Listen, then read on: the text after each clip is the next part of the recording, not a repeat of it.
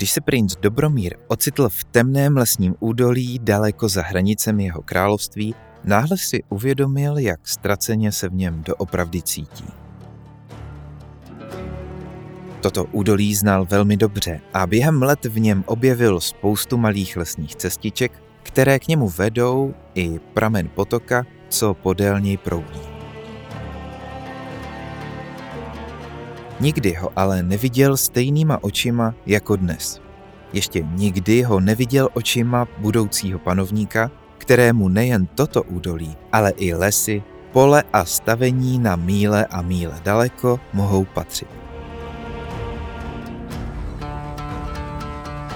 Jako nejmladšího ze tří synů krále Miroslava byla Dobromírova budoucnost vždycky trochu nejistá. Zatímco jeho nejstarší bratr Jaromír se už připravuje na těžkou úlohu nastoupení na otcův trůn a prostřední Bořivoj si s královským vojskem pod zástavou jejich rodu vybíjí slávu v dalekých zemích, Dobromír se v naplnění svého osudu nikdy nedokázal skutečně najít.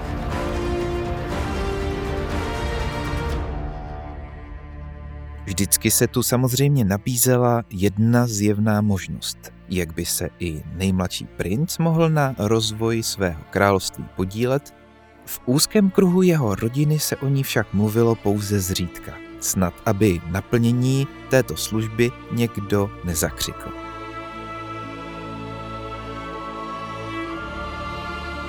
Zatímco král Miroslav byl obdarován třemi syny, Král Zdislav ze sousedního království počal pouze jedinou dceru, princeznu Dalimilu. A přestože pro krále Zdislava byla tato skutečnost nešťastná, Drahomírův otec v ní naopak viděl velikou příležitost, jak spojit jejich dva mocné rody – Král Zdislav se však během let o provdání dcery zdráhal byt jen zmínit. A to i když sami jeho rádcové začali být nesví, že panovník v tak pokročilém věku stále nemá žádného následníka trůnu.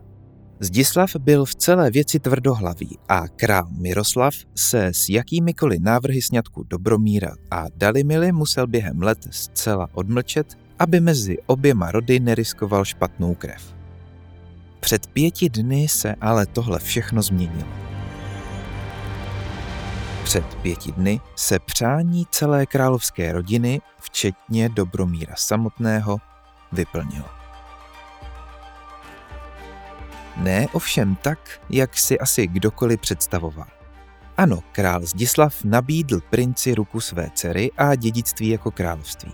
Avšak to pouze za podmínky, že Dobromír princeznu Dalimilu vysvobodí ze spárů hrozivého draka.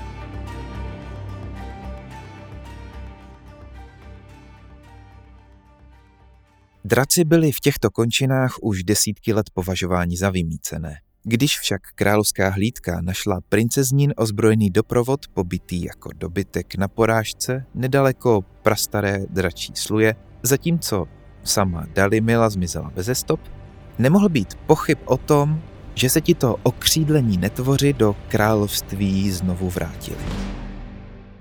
Poslání tak bylo jasné. Ze spáru draka musí princeznu zachránit princ a upevnit tak přátelství mezi oběma královstvími. Nebýt toho, o jak děsivou a otřesnou událost šlo, na přesně takovou příležitost Drahomírův otec vlastně čekal. Nyní Pět dní po únosu princezny Dobromír konečně stál před vchodem do Drakovy sluje. Kromě řičení jeho oře, který začal být neklidný už celou míli před jeskyní a kterého tak musel nechat uvázaného na okraji cesty, vládlo všude naprosté ticho. Dobromírovi smysly však okupovalo něco jiného. Silný, palčivý zápach linoucí se z drakovy jeskyně. Zápach, na který, ať se ho udatní rytíři snažili popsat sebelíp, se nedá nijak připravit. Právě kvůli tomuto zápachu princ už dobrou chvíli nerozhodně stál před vstupem do jeskyně. Zatímco na zádech mu spočíval mohutný štít a v pouzdře za pasem dřímal jeho věrný meč, v levé ruce držel křesací kameny a v pravé zase smolnou louč připravenou na zapálení. I když byl totiž vstup do jeskyně tak velký a rovný, že by jim projel i kočár, už po pár stopách v něm panovala naprostá tma. Princ nejistými pohyby zapálil louč.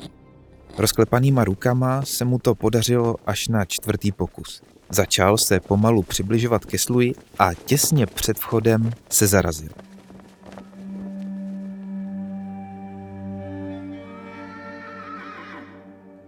Jeho oř přestal v dáli sténat a všude kolem najednou zavládlo hrobové ticho.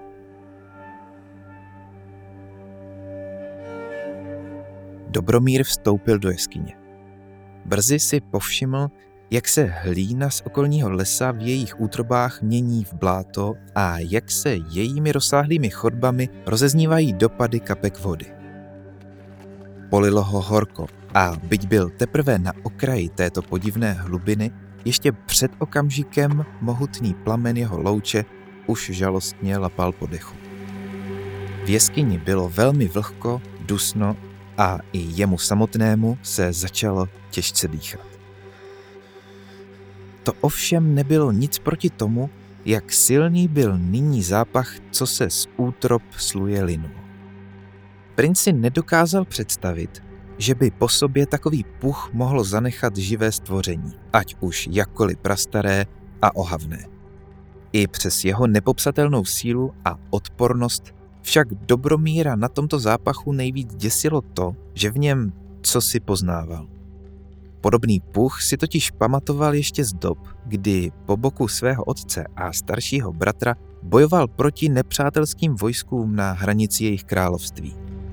I když by otec takové myšlenky mohl považovat za zbabělé a nehodné budoucího panovníka, doufal, že takový zápach už nikdy neucítí a že nebude svým zemím do konce života vládnout tak, aby jej neucítil už nikdo. Byl to pach smrti. I když princ do jeskyně Sotova vstoupil, cítil se jí být už naprosto pohlcen. Dosud jasné světlo blankitného letního odpoledne prohrávalo boj s černočernou tmou, která ho nelítostně obklopovala. Drahomír už sotva viděl na krok. Jeho pochodeň dohasínala a po hedvábném kapesníku, kterým si zakrýval ústa, mu stékaly slzy z jeho štiplavým dusnem zubožených očí. Slabý plamínek pochodně se náhle zalesknul na vlhké stěně jeskyně, která nyní stála přímo před ním. Princ si uvědomil, že přímočarý průchod zde končí a dál bude muset pokračovat spletitými chodbami, do kterých se tento temný a prastarý přírodní úkaz rozvětvuje. A právě tady zaváhal. V takových podmínkách nemá sebe menší šanci skolit bestii, která této pekelné díře říká domov. A i kdyby tu draka skutečně zabil, princeznu tím jistě nezachrání. Tady by nikdo přežít nemohl. Zrovna ve chvíli, kdy se Drahomír otočil a s jasným rozhodnutím začal mířit zpět k východu z jeskyně, uslyšel podivný zvuk. Zvuk, kterým nebylo ani pleskání zkažené stuchlé vody o rosolovitý povrch sluje, ani jakákoliv ozvěna zvenčí. Tento zvuk vydává živá bytost. A přestože vycházel jen pár kroků od něj, princ v samotné hrůze nedokázal rozpoznat jeho zdroj. Útrobami jeskyně zaševelilo slaboučké syčení doprovázené táhlými pohyby blátem, které jakoby se rozléhalo všude kolem něj. Dobromír stál jako přikovaný a samotnou hrůzou dokázal sotva vydechnout. Opravdu tolik bojovníků přede mnou už podobnou bestii skolilo? Jsem vůbec hoden rytířského řádu a ucházení se o královský trůn, pomyslel si. Tehdy si vzpomněl na svého otce a své bratry a jaký stud by cítili, kdyby ho teď mohli vidět. Hrůzu v něm tak začal pomalu střídat hněv. Hněv na sebe i na tu nestvůru, která tu na něj číhá. A díky tomu byl náhle schopný zase přemýšlet. Drak zjevně připravuje léčku a pomalu kolem něj zavinuje svůj mohutný ocas. Proto princ všude kolem sebe slyší ty podivné, táhlé pohyby. Převzal louč do jedné paže a pravou tasil svůj meč. Mohutného zvuku vytažení ostré čepele uprostřed tmavé jeskyně se nebál. Jelikož o něm jeho sok nyní už stejně jistě ví, dodával mu naopak odvahu. Přestože louč už téměř dohořela, pokoušel se s ní Dobromír namířit do všech stran ve snaze svého nepřítele zahlédnout. Pochodeň však konečně zhasla a zatímco princův čich čelil útokům, které nejdou slovy popsat, jeho ostatní smysly byly téměř dokonale ploché. Nic neslyšel a nebýt slabounké záře linoucí se z lesa před jeskyní, ani by nic neviděl. Náhle opět zaslechl podivné zasyčení a táhlý zvuk. Chvilku nalevo, chvilku za sebou, princ se snažil pomalu postupovat vždy směrem od zdroje zvuku, aby se vymanil z drakova sevření. Pak udělal krok dozadu a pohltila ho naprostá tma. Zjevně vstoupil do jedné schodeb, která už zcela blokovala i ten nejmenší pramínek slunečních paprsků zvenčí. Dobromír se v šoku otočil a pokusil se vrátit zpátky na světlo. Jeho několik prvních pohybů však bylo tak chaotických, že nyní netušil, kde jeho zdroj hledat. A pak v této naprosté tmě Dobromír znovu uslyšel onen zvuk. Drak ho odlákal od vchodu. Princ mu dokonale spadl do pasti. Stek se začal vytrácet a jeho opět zcela ovládla čirá hruza. Musí se za každou cenu dostat pryč a cokoliv se mu postaví do cesty, ať se připraví na ostří jeho meče. Odhodil louč a do levé paže si přitáhl svůj štít. Skrčený a se všemi smysly nastraženými začal hledat ten pramínek světla, který je teď jeho jedinou nadějí. Místo spásné sluneční záře se mu však z hlubin černočerné tmy dostalo pouze dalšího zasyčení.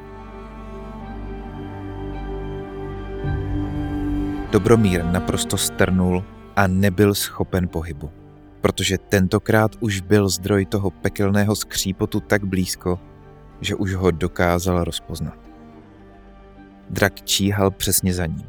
Svědomím, že od jisté a hruzné smrti ho dělí pouhé vteřiny, sevřel meč, prudce se s ním otočil a jedním mohutným rozmachem těl do prostoru nyní před sebou. A i když mu o tom okolní nepropustná tma nemohla podat jakékoliv potvrzení, Dobromír cítil, jak se mu zatmělo před očima. Ostrá čepel jeho meče těžce dopadla do vyčpělého bláta a odrazila se od kamenitého dna jeskyně. Ne však předtím, než roztěla podivnou rosolovitou hmotu o tloušťce dobrých dvou stop, která jí překážela v cestě. Nyní v už mnohem hlasitějším zasyčení byla náhle slyšet bolest a kolem prince opět začaly ševlit podivné táhlé zvuky. Tentokrát však směrem od něj, ne k němu. Dobromíra překvapilo, jak snadno jeho meč drakovým ohonem projel a že takto mohutnou bestii by nakonec nemuselo být až tak těžké skolit. Tento krátký pocit úlevy však záhy nahradil pocit jiný, mnohem pudovější a jistější. Nic, co kdy o dracích slyšel, se totiž nijak nepodobalo té noční muře, kterou právě prožívá. Co je to za pekelného splozence, kterému tak bláhově skřížil cestu? Z rány, kterou princ Netvorovi uštědřil, zalil jeskyní ještě monstroznější zápach, který byl teď doslova nesnesitelný. Dobromírovi se natolik sevřel žaludek, že nebyl vůbec schopen dýchat a v křečích padl do černého bláta. Jeho těžký štít dopadl vedle něj a on tak v pravé ruce jen posledními zbytky sil svíral svůj meč, zatímco se pomalu plazil co nejdál od onoho smrtícího puchu.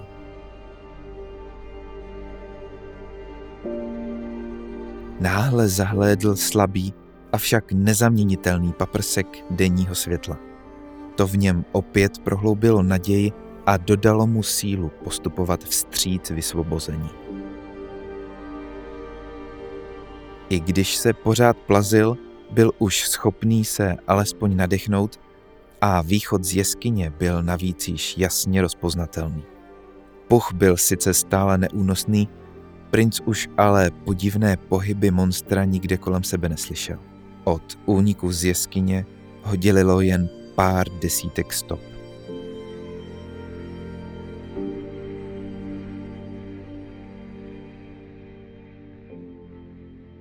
Najednou si ale všiml, že východ zesluje něco cloní. Ne něco. Někdo. Na prahu jeskyně stála postava. Sice nehybně, ale za to s nezaměnitelně lidskými rysy. Chtěl na ní zavolat. Hlas mu však selhal a znovu se mu sevřel žaludek.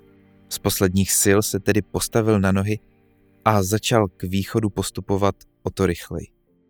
Jen několik kroků před svým cílem se však zarazil. Teď už totiž postavu poznával. Byla to princezna Dalimila. Přestože ji na vlastní oči nikdy nespatřil a znali pouze z několika obrazů, její krása byla nezaměnitelná.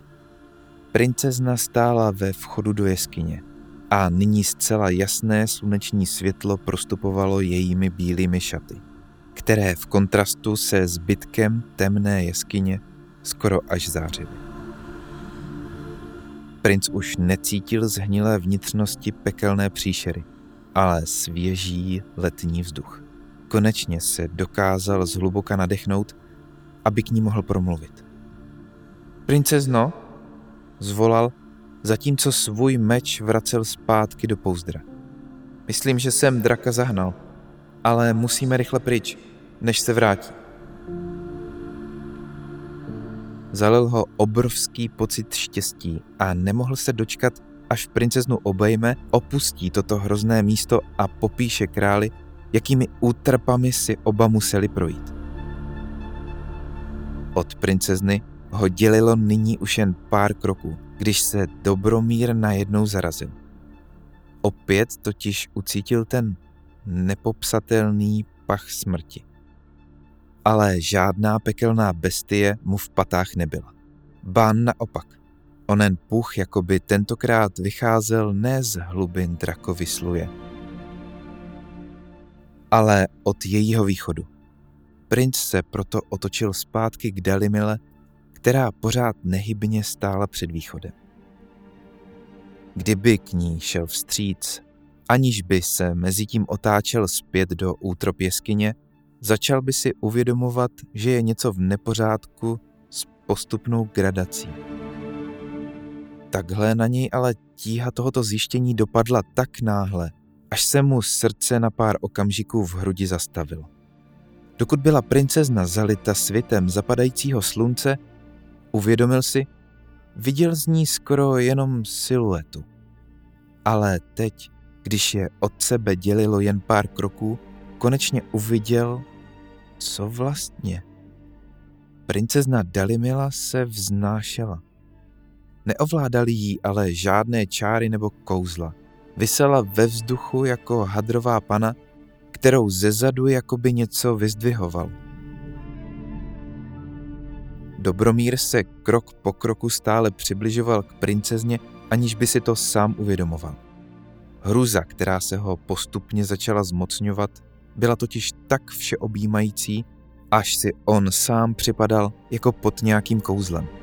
I v tomto stavu mu ale zbylo dost rozvahy na to, aby sevřel ruku kolem hrdla svého meče, připraven ho v okamžiku vytasit. Nyní stál už těsně před princeznou a pouhých několik kroků od kraje jeskyně, který by pro ně oba znamenal bránu pryč z této noční můry. A nelidský puch byl opět nesnesitelný. Dobromír teď viděl, že princezně ze zad vychází jakýsi svíjející se had, který čím byl od ní dál, tím byl větší a mohutnější. Stejně jako dračí ocas, do kterého princ těl svým mečem. Zdánlivý ohon vedl až do temných útrop mezi kameny ve stěně jeskyně. Po tom všem už si Dobromír ale nebyl jistý, zda toto stvoření něco jako ocas vůbec má, nebo zda je skutečně vůbec drakem. Princ konečně našel odvahu pohlédnout Dalimile do tváře a nehledě na to, jak nepopsatelné a zrudné cizí události toho dne byly, už dopředu uhádl, co v ní spatří. Pokud to, co nyní vyselo jako návnada na konci podivného údu pekelného netvora, někdy měla být princezna Dalimila, pak už byla dávno po smrti. Teď princ zíral jenom do očních důlků mrtvolného stínu dívky, která se měla stát jeho nevěstou. Nejde říct, že tlející tvář na princezně otevřela svou pusu, jako spíš, že se její spodní čelist zcela oddělila od zbytku těla a dopadla na zem. Z hrdla princezníny mrtvoly náhle jako šíp vystřelila špička z rudného ocasu a vší silou se zabodla do princových úst, ze kterých se pak začala zavrtávat hlouběji a hlouběji do jeho lepky. V posledních okamžicích svého života cítil princ podivné spojení s tímto netvorem. Spatřil noční oblohu, která však byla starší, rozsáhlejší a chladnější, než jak si kdy dokázal představit.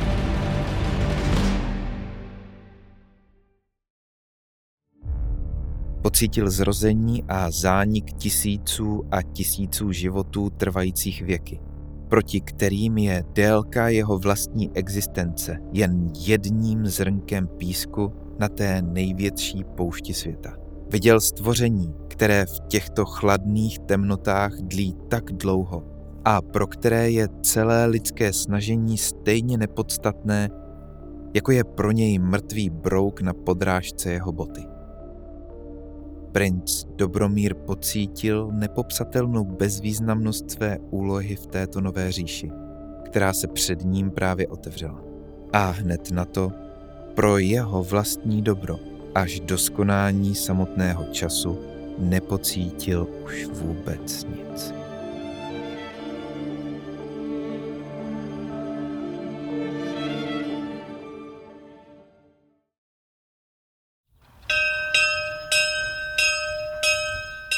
Právě odbylo pro jeskyni. Čtvrtou povídku z původní antologie Klekání, kterou napsal Vašek Urbánek, namluvil, zpracoval a namíchal Tomáš Sobel. Protože dát dohromady text a vyrobit záznam zvuku nám nestačilo, na webu klekání.cz najdeš ke každé epizodě originální plakát Jehož nákupem můžeš podpořit naše dlouhé noci, strávené v slzách a potu tváře od první myšlenky až po samotné zveřejnění. Jestli se ti naše práce líbí, největší radost nám uděláš, když někomu, kdo by mohl naše snažení ocenit, ukážeš, kde podcast najde, jak si jej poslechne a jak se přihlásí k odběru dalších epizod. Samozřejmě se nebudeme na nikoho zlobit ani za sdílení na sociálních sítích, anebo za nějakou tu reakci, ať už v podobě recenze, nebo e-mailu či komentáře. Děkujeme. Děláme to přeci jen pro tebe. Uslyšíme se zase ve čtvrtek. Poklekání.